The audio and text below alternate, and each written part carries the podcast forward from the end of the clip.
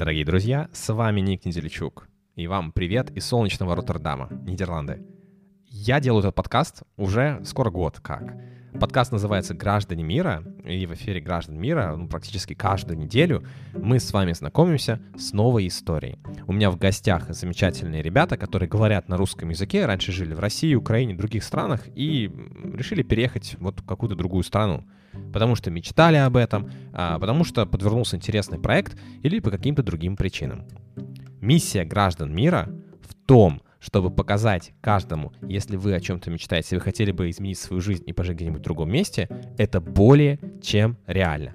А истории наших локалей, которыми мы делимся с вами здесь в прямом эфире, а, они помогают, они помогают понять и найти, собственно, свой путь, как а, переехать в страну, в которой вы все время хотели жить.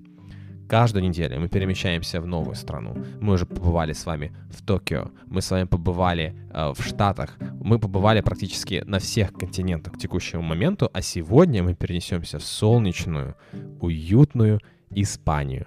А сегодня наш гость Кирилл из Валенсии. Кстати, мой коллега по цеху. Он тоже основатель своего стартапа и развивает удаленно свой бизнес, вот находясь в Валенсии. Живя прямо там, сейчас мы обо всем у него подробно э, уточним и все узнаем. Кирилл, добро пожаловать.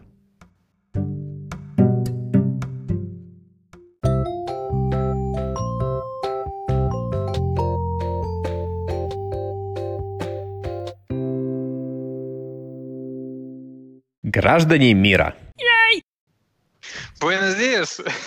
приветствую, приветствую. Так э, э, душевно рассказал про Испанию, что я э, расплылся в улыбке, думаю, как же у нас здесь оказывается тепло, солнечно и уютно. Вот. Это, кстати, очень круто ты сейчас сказал, потому что что я а, за собой заметил после вот, двух лет жизни в Нидерландах, когда ты только переезжаешь на новое место, первое твое впечатление — вау, офигеть, я хотел бы прожить здесь всю свою жизнь, я даже не хочу никуда уезжать отсюда. Но спустя два года ты уже немножко по-другому к этому относишься и думаешь, а, все обычно, почему эти люди восхищаются? Как в твоем случае, к Валенсии привыкаешь, э, разочаровываешься, или не знаю, просто привыкаешь к ней или нет? Слушай, ну, я должен признаться, что я иммигрант с, со стажем, э, и до Испании я пожил 13 лет в Черногории, и, э, во-первых, сам пережил вот эту эйфорию новичка э, в новой стране, а во-вторых, видел, как это происходит у многих э, других э, людей, которые приезжали в Черногорию. Поэтому, переезжая в Испанию, э, я подходил к этому более хладнокровно, э, даже больше скажу, я по-прежнему обожаю Черногорию, это прекрасная страна для жизни, но просто э, баланс плюсов и минусов э, э, немножко изменился с изменением моего социального статуса, у меня подросли дети, и я был вынужден уехать из Черногории в Испанию. И, в общем-то, я должен сказать, что у меня, наоборот, эта эйфория, она как-то по нарастающей, потому что переезд был связан с э, довольно сложным периодом адаптации. Первые месяцы нам всем было очень сложно. Дети пошли в школу, э, где говорят э, на местном языке в основном. Ну, школа билингва, но, тем не менее, там испанский все-таки основной. А, Причем э, старший сын 6 лет, он пошел в первый класс, младший сын пошел а, в садик, э, ему тогда было два годика. Э, и для них это тоже было все в первый раз. И в школу первый раз, и в садик в первый раз. Мы в Черногории не ходили ни туда, ни туда.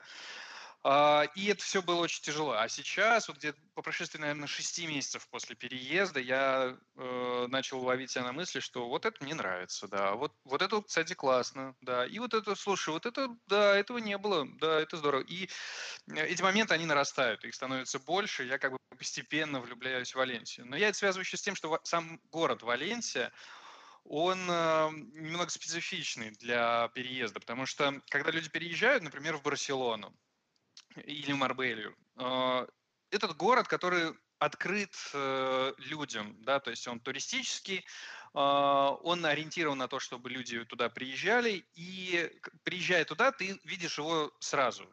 Конечно, не во всех чертах, но самое красивое, вот оно на обложке путеводителя всегда. И ты приехал, и первое, с чем ты сталкиваешься, это вот эта красота. А потом тебя начинают догонять какие-то минусы, которые были скрыты. Валенсия – это немножко город наоборот, потому что э, несмотря на то, что он на побережье, он э, не туристический в таком смысле, как эти два города. А, более того, здесь прибрежная линия, это вообще раньше был неблагополучный цыганский район, который не был частью города.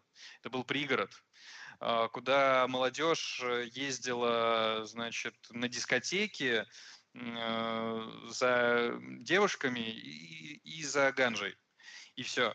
И, и сейчас, когда начал развиваться туризм, город разросся, в, вместил в себя уже и этот район, но тем не менее а, основная жизнь города и все плюшки этого города, они вдалеке от моря, там в пяти километрах где-то, ну там от одного до пяти, вот как бы на такой дистанции, город большой, и ты его действительно постепенно открываешь. Там классный музей, здесь прекрасные парки, здесь э, там контактные зоопарки, э, здесь вот абонемент во все музеи сразу, там вот э, замечательные там рестораны, э, значит, э, баскские, да, то есть севера Испании и так далее. И ты начинаешь пользоваться этим городом и постепенно оценивать, какой же он классный. Здесь, например, много машин, но нету пробок. И ты такой понимаешь, блин, а потому что устройство дорог, оно такое, что оно создано против пробок, но при этом дорог много, машин много. И ты к этому, ты в это встраиваешься, и встроившись, ты уже начинаешь ловить кайф. А вот до того, как ты встроился в эту систему, ты пытаешься там, со своими какими-то установками, правилами, пониманием, да, со своим уставом как бы, ломиться, и не получается. И вот это стресс. Поэтому здесь у меня немножко другой процесс произошел. Не было сразу эйфории, она вот докатывает постепенно. В твоем случае 6 месяцев, да, а, прошло до того, как ты встроился в процесс? Ну, я даже еще не встроился до конца, но через 6 месяцев я уже перестал стрессовать. А, то есть как бы все стало плюс-минус как бы уже понятнее, уже как бы проще. Опять же, нужно добавить, э, я сюда переехал без знания испанского, и это очень серьезный фактор, потому что в Испании по-английски говорят далеко не все примерно столько же людей, как в России, например, говорят по-английски, вот так же здесь говорят по-английски. Э, но при этом они очень открыты. Э, даже если я говорю, простите, я не говорю по-испански, они, о, нет проблем, давай сейчас разберемся, начинают рисовать, махать руками, там, мимикой объяснять, там, вести тебя куда-то. То есть они очень открытые, поэтому э, как бы это еще более-менее проходит. Но это тоже как бы серьезный минус. Вот. И постепенно, постепенно, да, как бы происходит вот это освоение. Вот, например, у меня недавно произошел первый страховой случай вот с машиной. Э, мою машину помяла автоматическая мойка, там что-то не сработало, и щеткой врезалась в мой бампер. Вот непонятно, что делать, вот тоже как бы осваиваешься. Пройдет этот этап, то есть, ну, пройдет этот кейс, он закончится, и я уже буду гораздо спокойнее относиться к любому ДТП, потому что я буду понимать, как устроены все эти процессы здесь они немножко нестандартные. Поэтому, да. Ну вот мы недавно отметили э, как бы годовщину переезда. Мы 21 августа приехали в Испанию. Вот, поэтому мне вот только-только исполнился как бы год, и это еще, как бы я чувствую, что есть еще зоны как бы жизнедеятельности, которые мне непонятны, и в которые мне еще предстоит и встроиться, и понять, как они работают, и оттуда тоже начать получать кайф. Кирилл, ну, поздравляю тогда с годовщиной переезда. Это очень здорово, мне кажется. Для каждого иммигранта это такой особенный день, такой Thanksgiving Day, как э, в Америке празднуется. Э, я вот помню тоже, каждый раз, когда годовщина переезда наступает, для меня это всегда такой, значит, дата, которую нужно отметить, как-никак. Много воспоминаний с этим связано. А, Кирилл, ну, по сути, ты, э, вот у тебя работа мечты для многих, да, вот если так смотреть. То есть многие мечтают о чем? Жить в теплой стране, а многие мечтают о том, чтобы вообще в теории можно было бы жить без привязки к какой-то конкретной стране. Вот как ты пожил в Черногории, потом переехала в Испанию. Многие хотели бы владеть своим собственным бизнесом, но при этом, наверное, не приходить каждый день в офис и иметь возможность работать там достаточно в гибком графике и в идеале из дома, да, из своего кабинета. И вот, мне кажется, всего ты этого достиг. Мне хочется, чтобы вот результатом нашего подкаста а, был такой, знаешь, месседж для наших слушателей, вот как стать Кириллом. Но для того, чтобы для того, чтобы в этом разобраться, нам, наверное, нужно начать с тобой вообще с самого начала. То есть вот расскажи свою историю, где ты родился, где ты вырос, вырос, вот э, где ты пошел в университет? Ты ведь из России родом. А, ну, из Советского Союза, да.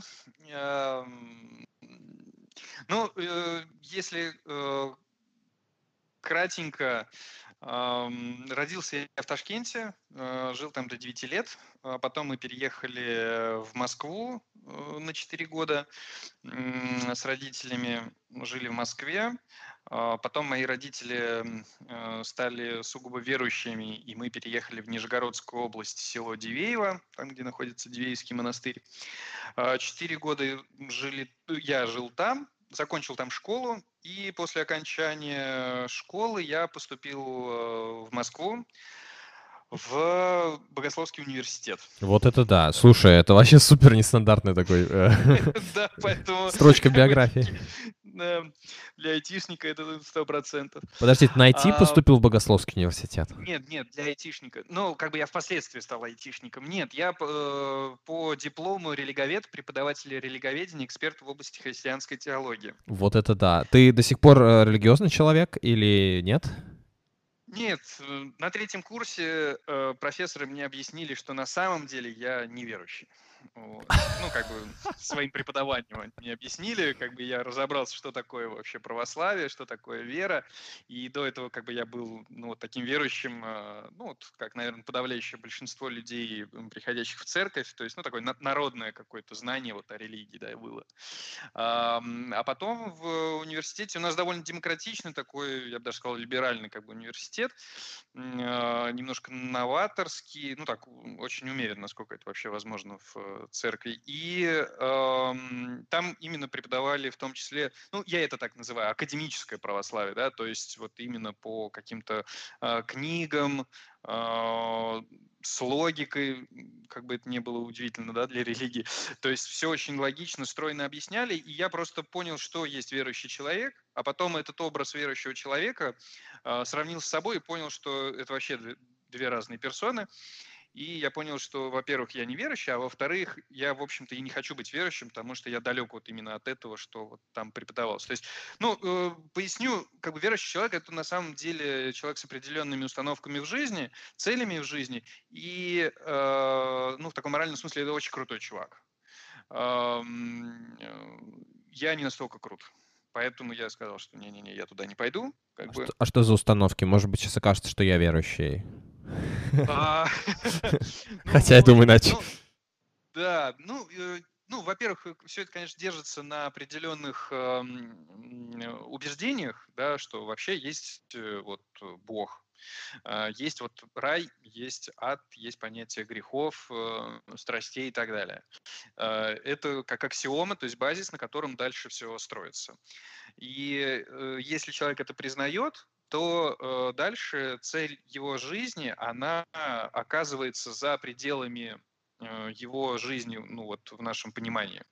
Да, то есть его цель – это попасть э, ну, в рай. Я очень упрощенно говорю, сознательно очень упрощенно, потому что на самом деле это очень сложная тема, и она очень комплексная. О ней быстро сказать нельзя. Так же, как нельзя рассказать быстро квантовую э, физику. То есть это большой корпус знаний, очень большой. И раньше, например, в, царские, э, в царской э, России детей же учили э, закону Божьему, например, да, на протяжении нескольких лет школьной, школьного образования. И это столько, сколько нужно посвятить этому знанию, чтобы, в общем-то, в нем разбираться и понимать. Несколько лет целенаправленного изучения. И тогда, ну, как бы можно будет понять, что это такое и как все делать правильно, без косяков. То есть это далеко не просто. Вот, поэтому очень упрощая и утрирую, цель жизни верующего человека, она находится за пределами его жизни, то есть после смерти. Он должен попасть в рай. Для этого он должен следовать определенным правилам, определенным образом себя вести. И что самое главное, э, это совершенно иная система ценностей и система оценки событий и поступков. А, это то, с чем я очень сильно столкнулся с большой проблемой, вот когда понял, что как бы я не верующий, а система оценок у меня была как бы еще старая, новая не появилась. И вот я, значит, третий курсник, это вот момент, когда я осознал, да, что я не там, наверное. Вот, вот я третий курсник. Вот. Мне хочется общаться с девушками, да, в широком смысле слова. Вот. И две системы оценок. Значит, с обычной, ну вот, с точки зрения э, обычного человека, ну, это хорошее желание, нужно больше общаться, э, больше знакомиться, чтобы этот опыт был максимально разнообразным, это как бы полезно и для физического, и эмоционального здоровья. А с точки зрения религии православного человека, я не должен быть таким всеядным и должен очень аккуратно к этому подходить, э, иметь определенные границы, меры и довольно скоро, как бы, если уж у меня подгорает, окей, жениться. Вот. И как бы это вообще по-разному. Или деньги, например, да, то есть как бы я хочу зарабатывать деньги, чтобы купить себе классные кроссовки. Я третий курсник. Вот. Но по одной линии я должен это как бы хотеть и должен реализовывать свою мечту. А по другой я должен сказать себе, слушай, ну что за ерунда, ну какие кроссовки, ну серьезно. Ну вот в, в рамках твоей цели, чтобы ты э, совершал добро окружающим и э, совершенствовал себя, и в конечном итоге, чтобы ты попал в рай. Какие в жопу кроссовки, come on. Вот. И вот это тоже как бы сильное расхождение. И поэтому я понял, что нет, я хочу кроссовки и девчонок. Отлично сказано. Ты знаешь, э, следуя этой логике, я тоже скорее неверующий человек. Э, в общем, так что все, как я и думал на самом деле даже подавляющее большинство верующих неверующие. Э, ну, как бы нерелигиозные, так скажем. Ну, да. Вот, э, значит, после окончания, э, точнее, в процессе как бы обучения я жил в Москве, мне нужно было работать, я буквально с первого курса начал подрабатывать много где. Это и курьер, и грузчик, и экспедитор в транспортной компании, и сторож э, значит, в автосалоне газа, и э, ну, этот Горьковский автомобильный завод в смысле, и преподаватель церковной школы, и журналист в журнале Фома, кажется, да, и, ну, короче, везде, где, значит, платили деньги, садовником работал. Значит, э, и в какой-то момент э, попробовал поработать экскурсоводом. Мне это понравилось. Э, я начал работать экскурсоводом в паломнической службе Радонеж, регулярно как бы отправляясь в свое родное Дивеево и проводя там экскурсии именно вот с группы, которые собираются из Москвы, едут туда там два дня и возвращаются. И вот я с ними туда-сюда ездил. Вот. А потом, значит, мне предложили на лето поехать в тогда новую э, для российского туризма страну, именно как паломническим гидом, на все лето туда уехать и каждую неделю там принимать новую паломническую группу Черногория. Мне когда предложили Черногория, я такой, Черногория, где это вообще? Черногория, Черноморье, Черное море, да что я там не видел, да ну не, не поеду. Но сразу отвечать не стал, как бы ушел. Потом перед следующим визитом к директору решил посмотреть, где это вообще Черногория, вбиваю Черногория, а там вау, Адриатика, напротив Италии. Ну и уже пришел к директору, говорю, ну ладно, да, давайте поедем. Уговорили, так и быть. Уговорили, да. Вот, приехал в Черногорию и влюбился в эту страну. Ну, до этого я немного путешествовал, но тем не менее, там, по скандинавским странам, по российским югам.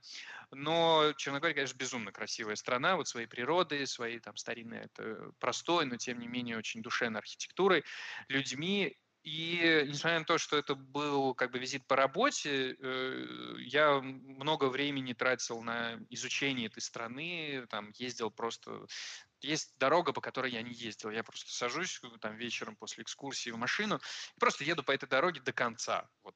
Ну, страна небольшая, это можно себе позволить. Вот. И просто еду до конца. А если по пути развилки, я всегда поворачивал направо.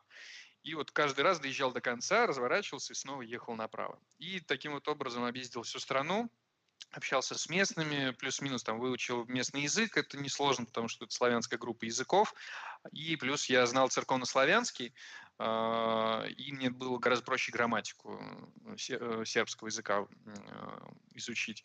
Вот. И, в общем-то, с 20 лет я в Черногории, потом я возвращался, чтобы доучиваться, там последние два курса, а после окончания универа, после защиты диплома, на следующий день я уже встречал своих паломников в аэропорту города Тиват, и с тех пор надолго из Черногории уже не уезжал. Ну, то есть я переехал.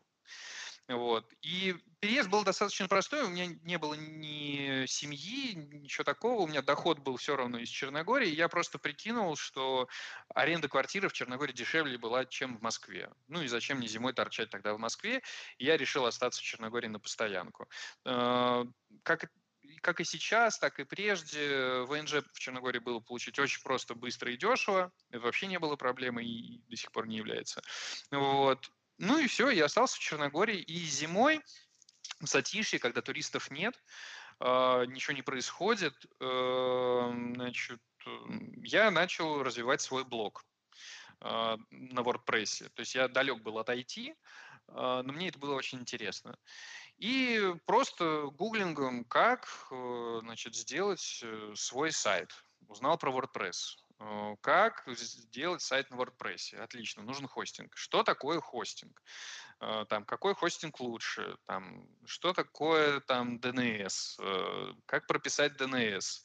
Ну и дальше как бы запросы в поисковую систему усложнялись, и вот таким вот образом я сделал сайт autotravel.me, который живет до сих пор худо-бедно.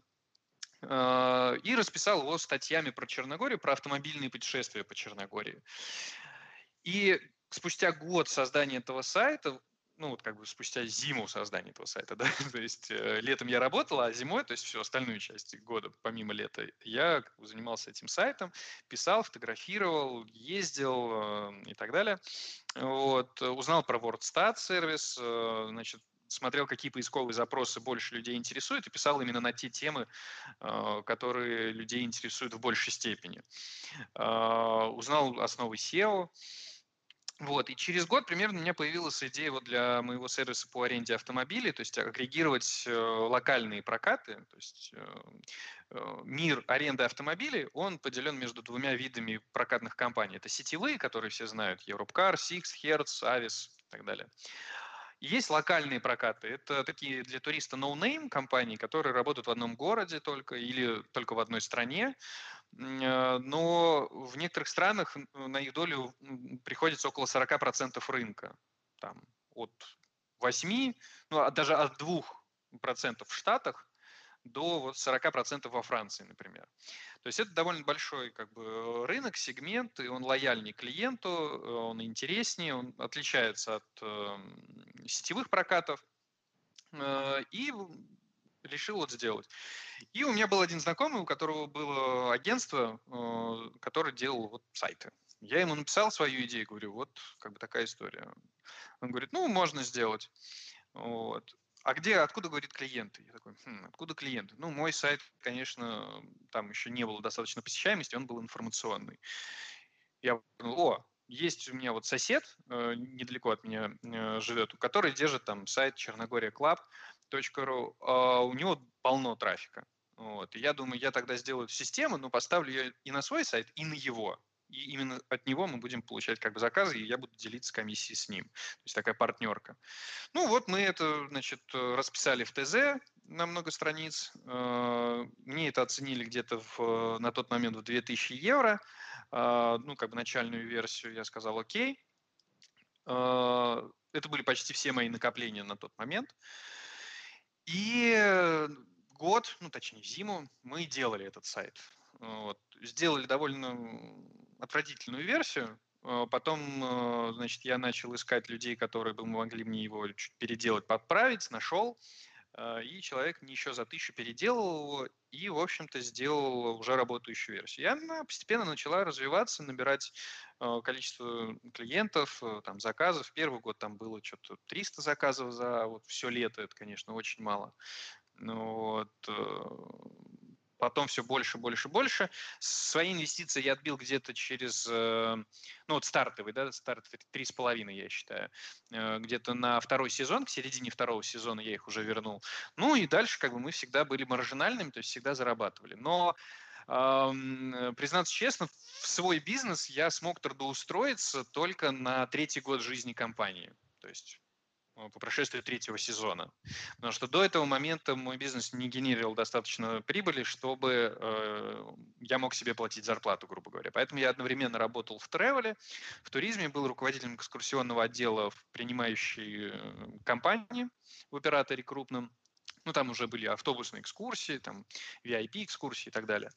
Вот. Потом перешел в другого оператора, тоже работал. И в тот момент, когда я был наемным сотрудником, в этот момент у меня тоже был наемный сотрудник, который выполнял функцию саппорта, например, э, в моей компании. Вот. И только на третий год я уже перешел работать в свою э, компанию. Развились в Черногории, потом э, в 2014 году появился риск, что Россия откуда у нас основная доля э, клиентов была, может закрыться, ну, там история с Крымом, и мы тогда решили как бы выходить за пределы Черногории, просто чтобы не потерять э, бизнес. И тогда в 2015 году мы открылись в Крыму и Сочи. Э, в 2016 году мы открылись в 60 городах э, России. Э, следом еще в Чехии открылись. Э, был опыт небольшой, мы открывали офис в Нижнем Новгороде, я ездил э, на 4 месяца заниматься открытием офиса, прям нанимали людей в Нижнем Новгороде.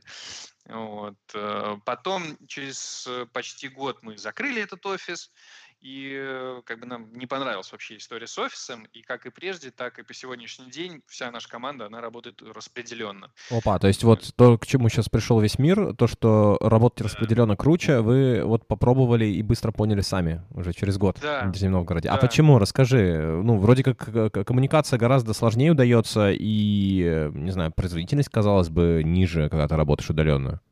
Слушай, есть плюсы и минусы. Я не могу сказать, что удаленка это идеальный формат. Да, и ты верно сказал, что нету э, вот этой постоянной коммуникации, нету этого смог-тока, и э, в этом отношении нет проблемы, которую нужно постоянно закрывать, и над ней нужно работать. Э, но, э, с другой стороны, есть э, плюсы. Э, ну, помимо как бы, ну, во-первых, это перераспределение финансов. То, что мы бы тратили на офисы, мы можем тратить на сотрудников. Это раз. А, во-вторых, э, это совсем другой класс сотрудников, вообще другой тип людей. А, готов работать удаленно при возможности работать в офисе. Да? Ну, сейчас как бы особая ситуация. Сейчас далеко не у всех есть возможность работать в офисе. А когда она была, это совсем другие люди. Это люди, которые, во-первых, самоорганизованы, то есть они могут организовать свой рабочий процесс, и они могут сказать себе, вот сейчас, там, эти условно 8 часов я работаю, и как бы это работа. То есть я сел и работаю. Там, на обед сходил, вернулся, опять работаю. И не отвлекаюсь на домашние дела, на увлечения. А остальное время я как бы, ну, как бы занимаюсь своими делами. Вот. И, и, и при том, что нету никакого внешнего контроля, никто тебя не обязывает как бы э, так строить свой график, люди это делают сами. То есть это довольно самоорганизованные люди. Во-вторых, э, они довольно целеустремленные, потому что э, они понимают, что они оцениваются не за счет а, того, как они общаются с коллегами, как они нравятся директору как-то эмоционально, как вообще устроена там структура вот компании, сейчас куда-то вот проскочить, в нужном месте оказаться, что-то сказать, кого-то похвалить, кому-то порекомендовать и в итоге за счет этого получить а, карьерное развитие. Люди на удаленке всего этого не имеют. Единственный инструмент э, повышения зарплаты – это повышение квалификации. И они сами работают над повышением собственной квалификации. Они изучают, они развивают развиваются, они приобретают нужный им опыт и в итоге э, начинают зарабатывать больше. То есть это целеустремленные люди. И в итоге получается, что это очень классные ребята, с которыми интересно работать, и э, они как и э, не только как сотрудники, но как и люди интересны. И еще нюанс, э, из-за того, что все в компании работают удаленно, это офигенный фильтр социальный. В итоге в компанию сами собираются люди, которые друг другу очень хорошо подходят, в отличие от офиса. В офисе могут встретиться э, очень разные типажи. И в итоге для HR, ну а в маленькой компании HR ты как бы директор, основатель, э, значит, э, это серьезная задача собрать именно команду, так чтобы все со всеми дружили, подходили и э, хорошо взаимодействовали. А на удаленке это гораздо проще, потому что вот этот социальный фильтр, э, он отбирает похожих людей. И в итоге гораздо проще собрать команду э, в удаленном составе. Ну и главный плюс э, это, конечно, гораздо шире рынок труда. Когда я приехал в Нижний Новгород и был ограничен даже не то, что с людьми, живущими в этом городе, а в этом районе. Когда мне человек говорит, ой, отличная как бы компания, мне все нравится, но, ребят, ну, вы так далеко, мне 40 минут ехать до вас там из моего Сормовского района. Я думаю, господи, я приехал через три с половиной тысячи километров сюда открывать офис. Как бы у меня люди работают там в четырех разных странах, а ты 40 минут не можешь доехать до офиса, и поэтому не будешь у меня работать, хотя ты мне подходишь. Да что за вообще ерунда? И э, вот это для меня, конечно, был вообще невероятный контраст, э, когда я это понял, что даже вот так такой фильтр как бы не дает мне доступа к этому классному сотруднику, который бы нам хорошо подошел. А сейчас э, у нас люди из разных городов, из разных стран, нет этого фильтра, И каждый отличный специалист в своей теме. Каждый такой звезда и суперагент. Вот, поэтому тут вот, ну, опять же подчеркну, минусы тоже есть, и они ощутимы. Мы с ними регулярно работаем. Например, э, раз в год мы встречаемся на а корпоратив, ну это какая-нибудь вылазка куда-нибудь там, или там на яхте покататься, или вот мы на Болотов дачу этой зимой ездили э, на несколько дней, или еще где-то. То есть именно чтобы познакомиться, потому что за год люди, там частично команда меняется, расширяется, и нужно всем друг друга увидеть, услышать, кто как говорит, чтобы услышать, э, например, манеру речи вещи, потому что в тексте, когда в мессенджере переписываешься, можно написать слово, а эмоциональный окрас ты ему никак не придашь. И Для этого нужны смайлики, и так ужасно вообще переписываться с людьми, которые не используют смайлики. Да, да, это, это важный нюанс. Э, поэтому э, мы, например, практикуем э, еженедельный обязательный созвон команды с видео. А, в скайпе, опять же, для того, чтобы видеть эмоции друг друга, да, и был вот этот визуальный контакт. Плюс в других командах, ну вот в отделах, да, там в поддержке или в, э, в разработке, э, там у них ежедневные созвоны, и они там тоже постоянно как бы общаются. Э, многие э, ребята встречаются друг с другом во время личных путешествий каких-то, поездок, э, тоже пересекаются. Поэтому вот э, отсутствие вот этого э, социума, да, и очного контакта, его нужно компенсировать над ним нужно постоянно работать. И э, мы видим, например, как возрастает эффективность э, команды после там, какой-то встречи, да, вот они пообщались, э, значит, разъехались, э, и дальше там месяц-два ты прям видишь, как это перформит. Вот, и с этим нужно работать, это обязательно. В том числе очень здорово помогает неформальное общение на разные отстраненные от работы темы. То есть, например, вот с недавних пор мы там в четвером а, значит, э, наш э, SEOшник, э, руководитель партнерки, руководитель разработки и я, мы играем по сети в Sony PlayStation по выходным. Там у нас есть игра Rocket League, и мы вот гоняем, при этом общаемся активно, там, шутим э, и так далее. То есть есть какая-то тема. Там, с руководителем поддержки мы общаемся на, на тему всяких э, э, там, музыкальных предпочтений, потому что он в прошлом был сильно связан с э, музыкой профессионально. И э, вот такие темы для неформального общения, они тоже очень важны. Они очень обогащают общение и повышают качество взаимодействия даже в рабочих процессах. Хотя, казалось бы, разнесенные какие-то да, э, процессы, но тем не менее это очень полезно. И с этим нужно работать. Кирилл... Это отдельная часть работы такого HR для команды по удаленке. Слушай, ну это целая отдельная наука вообще. Кирилл, ты, получается, компанию регистрировал, когда в Черногории еще жил, да? Ну, э, да, первую компанию зарегистрировал в Черногории, потому что это была черногорская компания, черногорский бизнес, а когда мы вышли за пределы Черногории, то я э, повыбирал юрисдикции и выбрал Эстонию. И сейчас Ого. мы эстонская компания. Ой, очень любопытно. А почему Эстонию? Слушай, ну, э, опять же, везде есть плюсы и минусы. Эстония, Эстония мне очень понравилась э, комфортным налогообложением ну, такое еще э, встречается в разных странах, но там как бы сумма факторов э, случилась. Ну, во-первых, там нет НДС э, для экспортных услуг, то есть если э, получатель услуги э, не резидент э, значит, Эстонии, то тогда не платится эстонский НДС. Во-первых. Во-вторых, э, нет налога на прибыль, на нераспределенную прибыль. То есть если прибыль к концу года просто осталась на счетах, на нее не начисляется никакого налога. Начисляется Слушай, это огромное достоинство на самом деле. И первое, и второе, Слушай, то, что ты сказал. Да, да, это очень классная история. Э, плюс э, довольно лояльная э, политика налога и вообще отношение к бизнесу. То есть не формальная, а именно как бы адекватная. С ними можно поговорить и можно объяснить, и они скажут, а, ну тогда вот это вот так сделай, а ты говоришь, блин, ну здесь вот, ну как бы вот нет такого подходящего документа. Они такие, ну, да ничего. Вот а так сделай, и, и будет хорошо. А как ты с ними правильно. общаешься?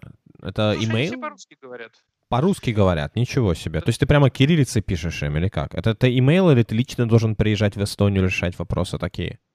Слушай, по-разному, э, в зависимости от э, как бы уровня там проблемы, да. Э, ну, вообще Эстония – это страна победившего электронного документа оборота. 99% операций ты можешь делать удаленно при наличии, значит, ну вот аналог электронной цифровой подписи, да, там такой картридер – вот, ты можешь делать вообще все, что хочешь, подавать отчетность, а, там оплачивать штрафы, подписывать и так далее. Например, когда мы проходим комплейнс в каком-нибудь банке, а, там такой список документов, которые я должен прислать, я просто делаю выписку из госреестра по компании, и там есть вся информация, которая нужна вот в этом списке документов. То есть в другой стране это будет пачка документов, а здесь я просто одну бумажку скачиваю за, ну, она расширенная версия, 2 евро стоит. Вот ну и не имеет срока годности, так по-хорошему. Вот. И просто отправляю банку. Говорю, вот вся моя компания, вот на двух листах А4 в одной выписке из госреестра, вот здесь ссылка, вы можете скачать за 2 евро и подтвердить э, таким образом для себя подлинность этого документа. И все. А, и вот таких нюансов, их масса. Точно придется приехать э, в Эстонию для открытия банковского счета, потому что одно дело – это эстонское правительство и вот открытие юрлица, и совсем другое, вообще другое. Это открытие банковского счета. Это вообще отдельная тема. Это очень непростой процесс. И зачастую э, политика банков на сегодняшний день идет в разрез политики государства. И это серьезный, э, серьезная проблема в Эстонии сейчас. Она публично обсуждается э, в СМИ. И значит, идут дебаты на тему, что Эстония привлекает нерезидентов, да, то есть чтобы нерезиденты открывали компании в Эстонии а, банковск, а банковская система не дает им открывать счета. А нельзя ли валютам каким-то воспользоваться, например? Слушай, ну пока ты небольшая и простая компания, когда у тебя э, простая финансовая схема, когда у тебя простые, простые контрагенты, да, конечно, можно. Но в определенный момент с ростом ты упираешься в недостаточность революты или того условного трансфервайза. Э, а можешь сказать, что именно является вот таким вот э, главной проблемой, э, когда нужно уходить с революта и открывать счет в таком традиционном эстонском банке? Ну, самый главный стоп – это отсутствие э, страхования вклада даже для компании. То есть в Европе это 100 тысяч у тебя как минимум на счетах застрахованы. Если что-то происходит, эти 100 тысяч тебе государство довольно быстро э, выплачивает, как показала недавняя практика латвийская э, литовская. То есть эти 100 тысяч, они прилетают. Ну, если все нормально, как бы в государстве, они прилетают довольно быстро и чуть ли не автоматически э, на какой-то другой счет. Ни револют, ни трансфервайз, ни любая другая платежка этого не имеет. И это серьезная история, учитывая, что происходило э, с Wirecard э, недавно и что происходило вообще с кучей э, платежек э, в прошлом. Э, это серьезный риск. То есть в любой момент платежка может просто оказаться заблокирована, e-payments тот же, эм, значит, эм, заблокирован, и все деньги, которые там были, ну, они могут, ну, я уж надеюсь, не исчезнуть, но доступ ты к ним можешь потерять на очень долго, вот так скажем. Это такая серьезная но... штука, да, когда там э, у тебя уже появляются какие-то активы, э, тогда это да, действительно, я понимаю. Что-то еще, что-то еще является каким-то таким ограничителем? А, вообще сейчас в Европе активно развивается ну вот э, антиотмывочное как бы движение, да, то есть для полной прозрачности финансовых потоков в Европе и в мире в целом. И э, всевозможный комплейнс, он происходит на всех уже уровнях. Сначала банки, потом платежки. Сейчас уже даже крупные компании обязаны знать, кто является их партнерами. Там, например, тот же Booking, э, он э, начинает запрашивать документы у своих э, аффилиатов, то есть блогеров, которые льют на Booking по партнерке трафик. И они уже начинают предупреждать о том, что в скором времени мы у вас запросим пакет документов, чтобы мы понимали, кто вы такие. Потому что от нас это требует э, наш банк, а у банка это требует э, центробанки. Вот. И если у тебя есть счет в банке, в любом европейском банке, это гораздо упрощает вообще процедуру комплейнса где бы то ни было. Э, потому что следующая какая-то институция, она доверяет тому комплейнсу, который Э, был произведен в этом банке, где ты открыл счет и оперируешь. Поэтому э, при контракте с теми же платежками очень хорошо, например, указать. И там, у меня есть счет вот там-то, например, в таком-то банке. А, это ускоряет процесс прохождения, опять же, комплейнса в платежках. Как в итоге ты вот. открыл счет в эстонском банке? Сколько заняло Слушай, времени и да, как в итоге это получилось? А, сначала мне закрыли счет. То есть, эм, значит, у меня был счет в Шведбанке, потом, когда э, началась заварушка в э, Литве с этим банком АБЛВ, эстонские банки тоже начали закрывать счета для компаний, где бенефициар не резидент.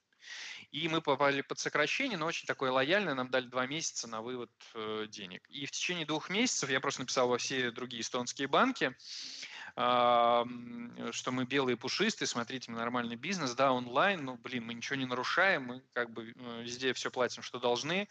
И в итоге э, банк ЛХВ э, или ЛЧВ, там три буквы аббревиатура, значит, нам сказали, что, а пришлите еще вот это, пришлите еще это, это, это, это, мы все прислали. Э, и они говорят, ну, приезжайте, э, как бы мы будем открывать. Я приехал, мы где-то час прообщались с э, менеджером банка на русском языке, опять же.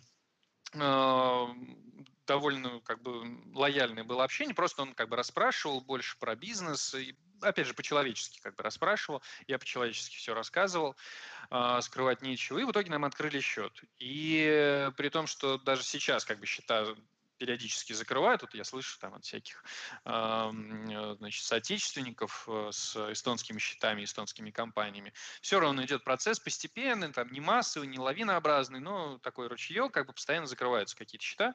Мы, фу -фу -фу, Uh, у нас пока счет еще остается. Сейчас открыть по такой схеме вряд ли получится.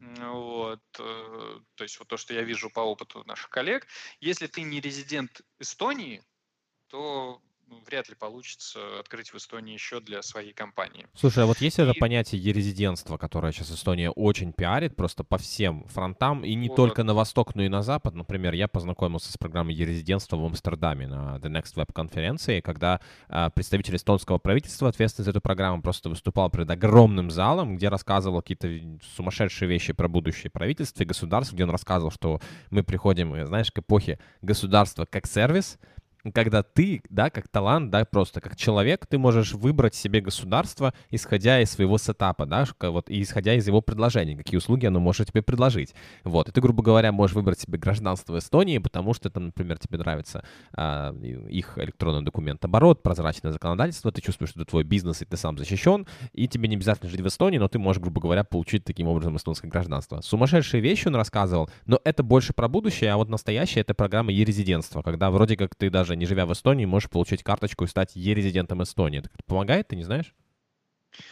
А, слушай, да, это как раз то, про что я говорил. Э, у меня нет этой карточки е-резидентства, потому что я посмотрел, что она дает, и, в общем, ну, мне это никакие проблемы не, не решает. А, то есть, ну, потому что у меня уже открытая компания, и как бы у меня уже все есть. Э, плюс у меня есть, э, значит, э, компания, которая занимается бухобслуживанием именно согласно эстонскому законодательству. И сейчас ты обязан иметь такого представителя в Эстонии. Он должен быть именно лицензированным, именно вот в том числе с бухгалтерской лицензией. И он решает мне вопросы взаимодействия, с, например, с налоговой. И в итоге, ну, нет необходимости. А, но в целом, да, это очень классная философия и, а, и стратегия, прекрасная. А, мне она очень импонирует. Это тоже один из пунктов, почему я э, решил открываться в Эстонии, потому что очень важно всегда смотреть вектор, куда развивается государство. Например, ОАЭ до сих пор рекламируется, что вот вообще рай для предпринимателей. Давайте посмотрим вектор. Они постепенно от, э, отменяют одну за другой э, вот эти преференции и э, там всякие ачивки в спецзонах. И тренд э, в сторону того, сейчас там у них э, новый э, эмир, э, то ли он, не, он еще не стал эмиром, сын э, текущего, но он как бы активно занялся экономической политикой. И у него как раз стратегия э, в сторону э, устранения вот этих преференций особых, чтобы государство начало вообще уже зарабатывать, собственно говоря, на том бизнесе, который они привлекли. Для бизнеса это фиговый сигнал, это неинтересный тренд, означающий, что с годами ситуация будет э, ну, становиться хуже, будет появляться больше минусов и меньше плюсов. А Эстонии наоборот, будет больше плюсов. Более того, А, например, налоговую систему Эстонии э, скопировала Грузия, и сейчас пытается повторить э, Литва. Ну, вот последние несколько лет, ну, как всегда, со своими как бы нюансами, но тем не менее. То есть это э, при, при этом Эстония ни разу не была ни в каком черном или даже сером списке там, Европейского Союза, в котором побывали там и Кипр, и Мальта, и Венгрия, и куча других стран, там, Лихтенштейн на подходе.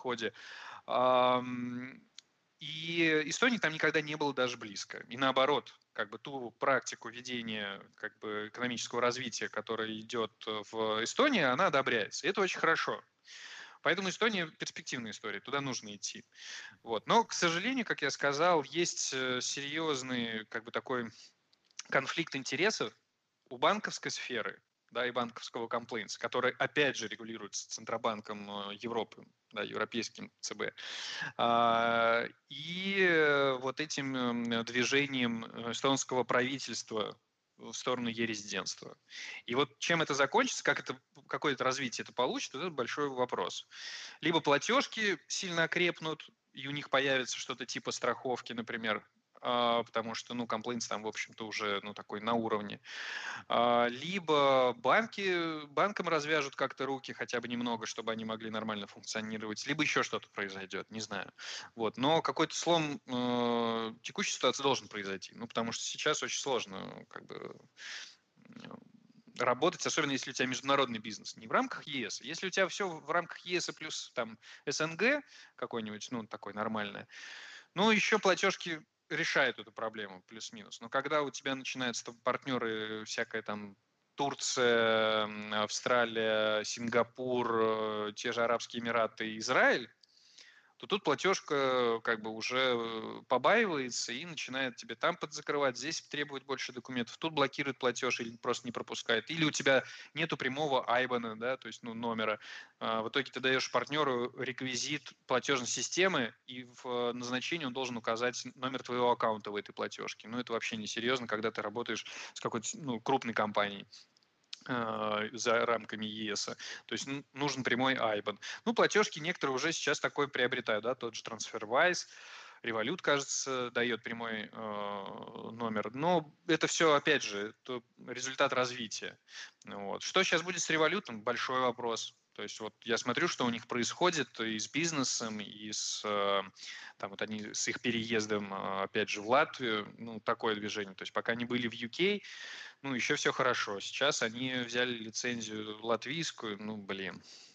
Да, хотя уже UK после e-payments это уже не лицензия, а так ширма какая-то больше. Слушай, любопытно, еще один вопрос по поводу Эстонии тебе задам. А как долго занял процесс регистрации компании в Эстонии? Или я так понимаю, что ты ООО, ну, аналог ООО да. регистрировал. А, да. И сколько это стоило? Слушай, э, там можно было э, пойти двумя путями. Можно было регистрироваться, можно было купить готовую компанию. Э, я посмотрел, пообщался с э, владельцем. Это был, э, значит, там какой-то фрилансер, который должен был с американской компанией работать. И у них было условие, чтобы компания была, ну, исполнитель был европейский. И просто купил эту компанию за там, пару тысяч евро. Э, но с хорошей историей, без долгов э, и уже с банковским счетом на тот момент. И мне это э, оказалось и проще, и, может быть, даже дешевле. Ну, там незначительно дешевле. Слушай, это очень любопытно, Но... потому что свою компанию в Штатах я зарегистрировал за 200 долларов и 5 минут. А, поскольку есть уже классные очень онлайн-инструменты для того, чтобы это делать, э, сайт-клерки, как бы, ну, и реклама, и не реклама, естественно, мы ничего с этого не получаем, но как бы полезный инструмент. А затем регистрировал компанию в Голландии, в Нидерландах, конечно, подороже это было, и там есть требования по резидентству, но поскольку я был резидентом, проблем больших не возникло, это было меньше, чем неделя, а, фактически два или три дня, ну и потом там нужно было дождаться, когда нотариус подпишет все документы, а, и это стоило здесь 2000 евро. То есть это уже подороже. Но я к тому, что как-то твой рассказ кажется, что как будто все-таки в Эстонии сложнее, чем вот эти два варианта.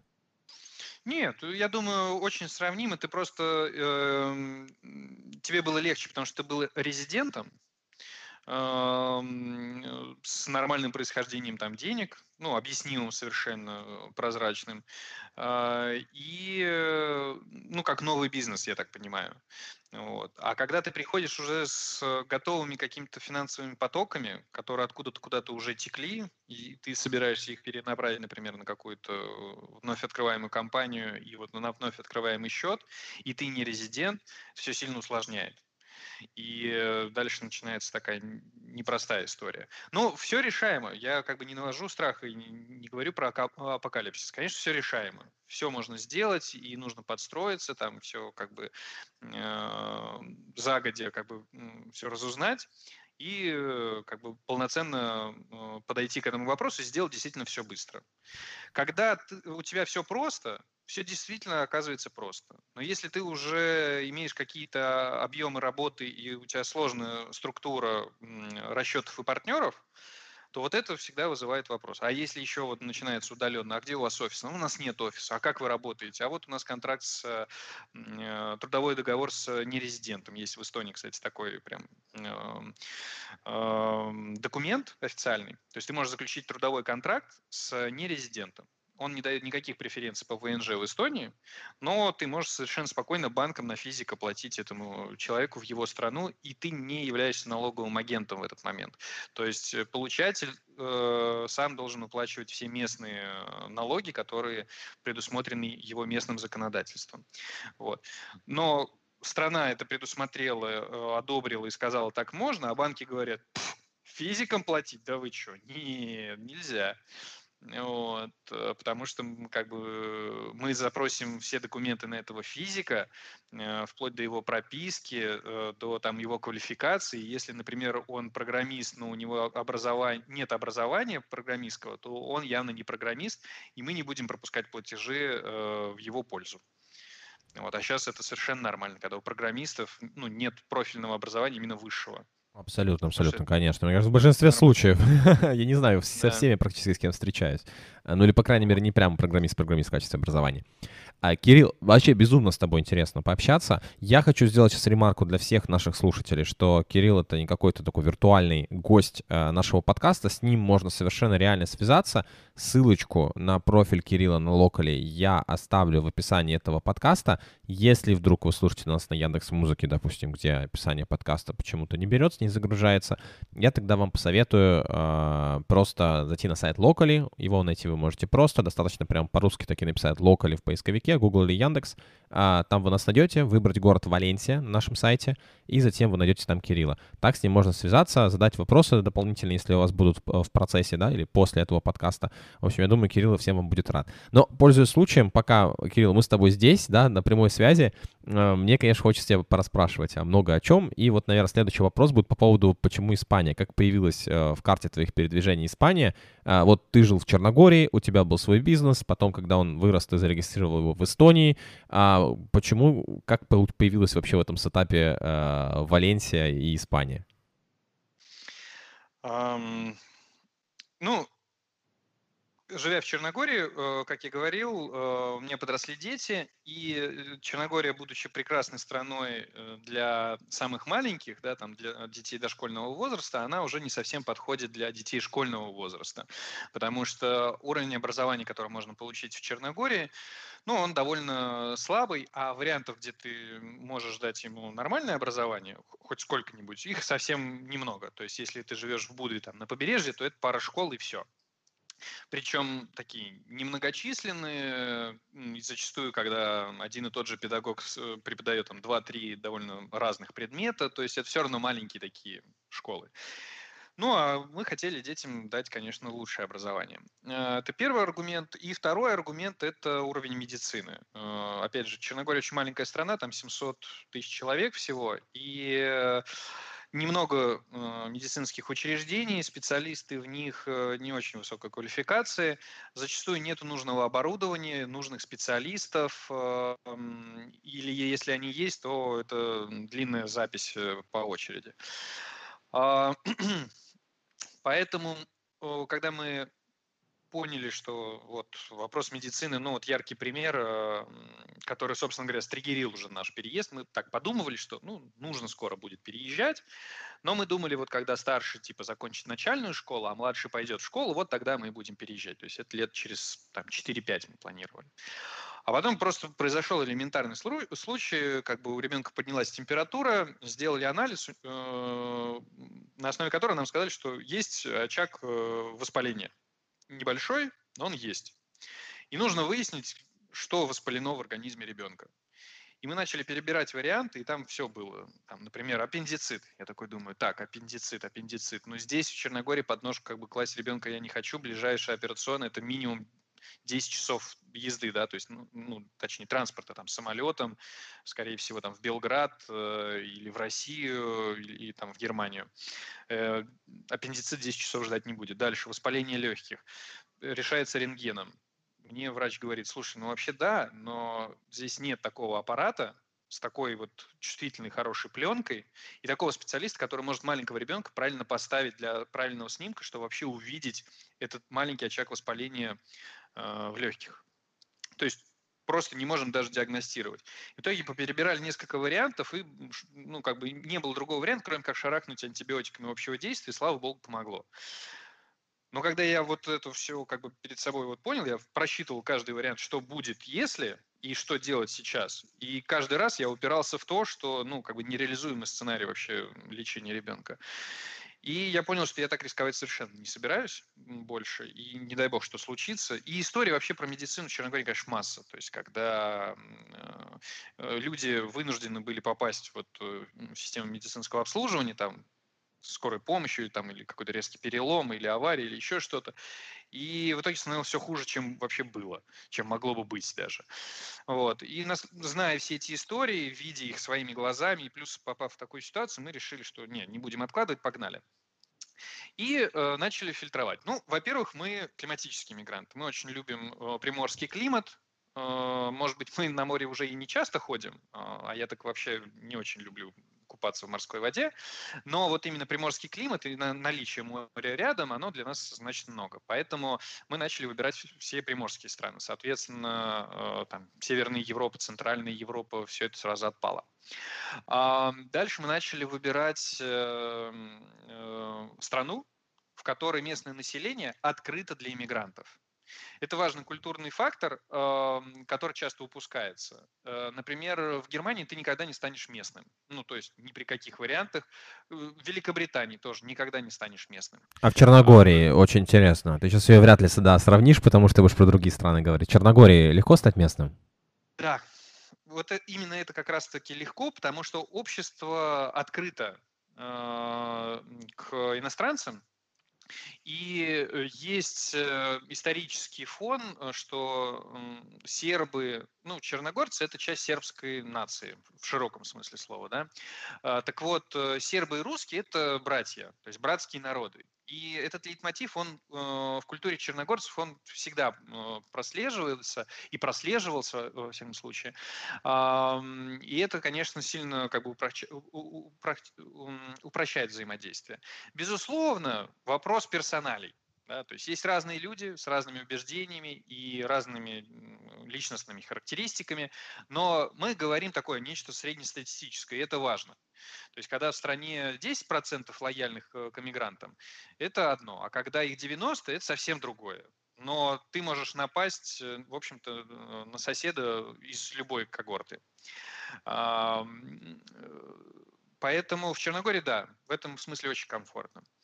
Как оказывается, нас... в Испании, да? Но ну, у вас еще какие-то, наверное, были э, страны в списке именно ну, поэтому. У нас была критерию. Южная Франция, ну, французы нет. А, была Северная Италия, а, ну, тоже как бы не очень, поэтому вот они отвалились.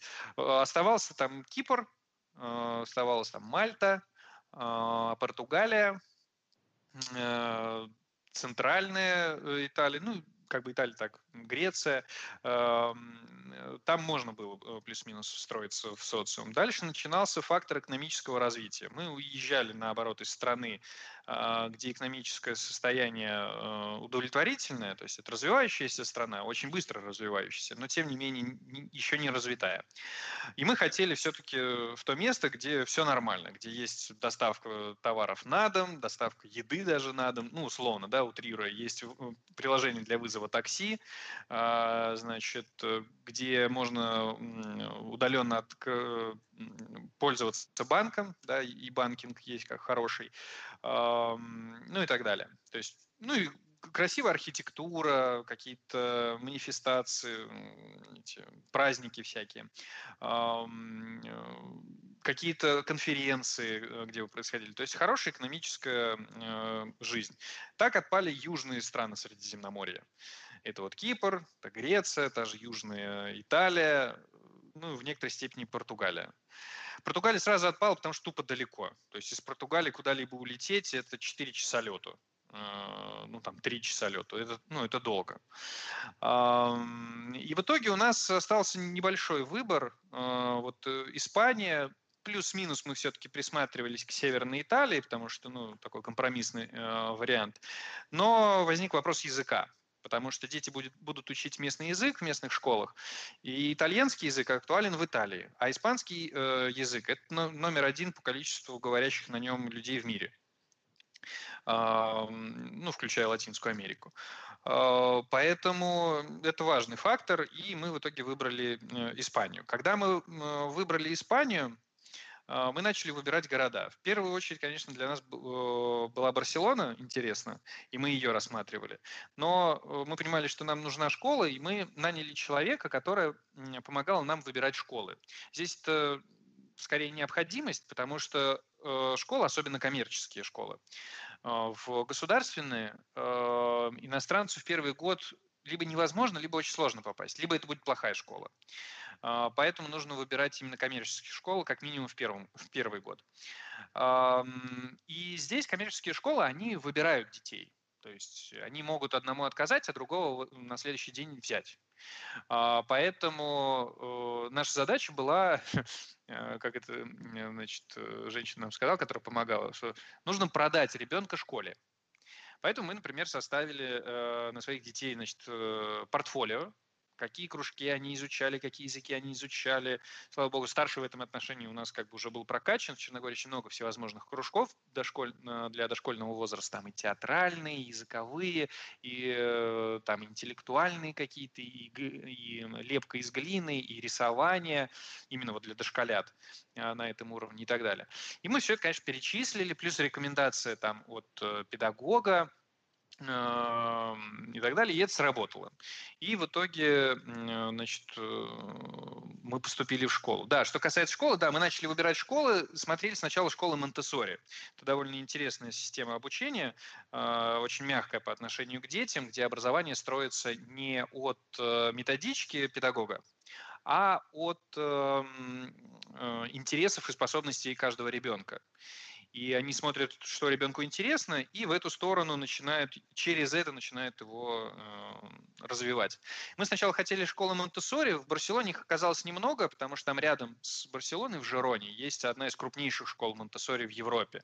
И все желающие, они все туда как бы устремляются. Но она на Каталане, то есть там преподавание идет на местном языке, вот этот в Каталонии, катала, э, каталанский язык, не, не испанский, на котором говорит вообще вот одна область и все. А, и туда мы не хотели а, давать ребенка. И потом нам предложили, рассмотрите Валенсию. Для семьи это тоже хороший город. Мы начали, мы приехали в Валенсию а, как туристы и совершили одну очень популярную ошибку. Мы поселились в прибрежном районе рядом с морем который, вот как я раньше рассказывал, он э, такой был неблагополучный. Ну и, в общем, сейчас там примитивная архитектура, а, как бы небогатое население, и как бы жизни там нет, вот какой-то да, интересный городской. А мы подумали, что это весь город такой. И мы отказались сначала от Валенсии, а потом э, я начал разговаривать и с местными, и с тем, кто уже здесь бывал. И все говорят, слушай, Валенсия офигенный город, лучший для жизни семьи в Испании. Вообще лучшего ты просто не найдешь. И все это говорят, и испанцы, и э, иностранцы. Я думаю, да ладно, что ж происходит? И э, мне потом объяснили, что я оказался не в том районе. Мы приехали второй раз, поселились уже в нормальном районе, в самом центре города. И уже нам этот город окей понравился. Да, город классный. Вот. И таким образом мы э, значит, выбрали Валенсию, следом выбрали школу в Валенсии, поступили и уже поступив, то есть записав детей в школу и садик, ну это там одно здание, один комплекс зданий, просто вот соседние э, двери, получается. Одного в одну дверь сдаем, потом идем в соседнее здание и другого сдаем. Вот. Э, и уже вокруг этой школы начали выбирать жилье. Это, кстати, тоже важный такой, важная рекомендация, которую нам дали вовремя, что нужно сначала выбрать школу, а потом жилье рядом. Потому что иначе люди возят по 40 минут в один конец детей в школу. Ну, это много времени отнимает, и в итоге эмоционально тяжело. Вот. Выбрали жилье, что, кстати, тоже вообще очень нетривиально здесь э, оказался процесс. Я думал, нет ничего проще, как арендовать жилье, но не в Испании. Вот. Э, но, тем не менее, нашли и, э, значит, и окопались. Слушай, а у меня сейчас очень интересный к тебе будет вопрос, ну просто вот дико любопытно узнать. А вот зачем уезжать из России э, вот в Испанию, например, да? Почему бы не переехать, например, в Краснодарский край? Какое у тебя на этот счет мнение? Ты просто несколько раз уже так ссылался в, России, на, на, в отношении России, там, ну, в хорошем ключе, ты там отмечал то, что здравоохранение, да, хорошее, то есть ты говорил, как в Черногории как раз либо в Германию ехать, либо в Россию, да, как бы это много значит. Вот, ну и офис в Нижнем Новгороде, то есть тоже у тебя был образование, ну, не знаю, твое мнение по поводу образования, кажется, как будто, ну, в России оно такое, ну, не худшее точно, а, не черногорское, скажем так. А почему, почему, да, почему, почему все-таки за пределами России ты выбрал жить, а, а не, там, не знаю, допустим, хорошем климате на территории страны? Слушай, ну, я здесь, наверное, отвечу примерно так же, как про бизнес. Э, как выбрать э, резидентство для бизнеса, да, в какой стране. Вот то же самое и здесь. Все-таки выбор места для жизни – это история такая, ну, как бы надолго. Может, и не на всю жизнь, э, но на несколько лет точно. И эм, тот опыт, который ты приобретаешь, эм, живя в этом месте, он во многом тебя определяет. Твой образ жизни, твой круг общения, твои твое цели, э, твои цели в жизни и инструменты, которыми ты можешь их достигать. Поэтому место жизни, оно важно. И важно в долгосрочной перспективе, не в моменте. Если смотреть на тренды, то, к сожалению, искренне говорю, к моему большому сожалению, Россия сейчас относится к тем странам, где негативный тренд развития. То есть, если я попытаюсь представить, ну, я не политолог и не бог есть экономист, э, да и вообще не экономист. Но вот то, что я вижу и то, что я знаю, то, что я могу оценить, а я обязан это сделать, потому что я делаю выбор для себя. А, так вот, то, что я вижу, я вижу, что э, последние года как бы Россия переживает определен, в определенной степени экономическую стагнацию, а экономика это все-таки такая социообразующая вообще часть. А, экономическая стагнация, политическая стагнация и нету вектора или какого-то фактора, который э, может позитивно повлиять на этот тренд, то есть изменить его, чтобы все начало расти. Э, то есть в ближайшей перспективе лучше не будет. Ну, такой, как бы, опять же, очень упрощенный вывод э, я могу сделать.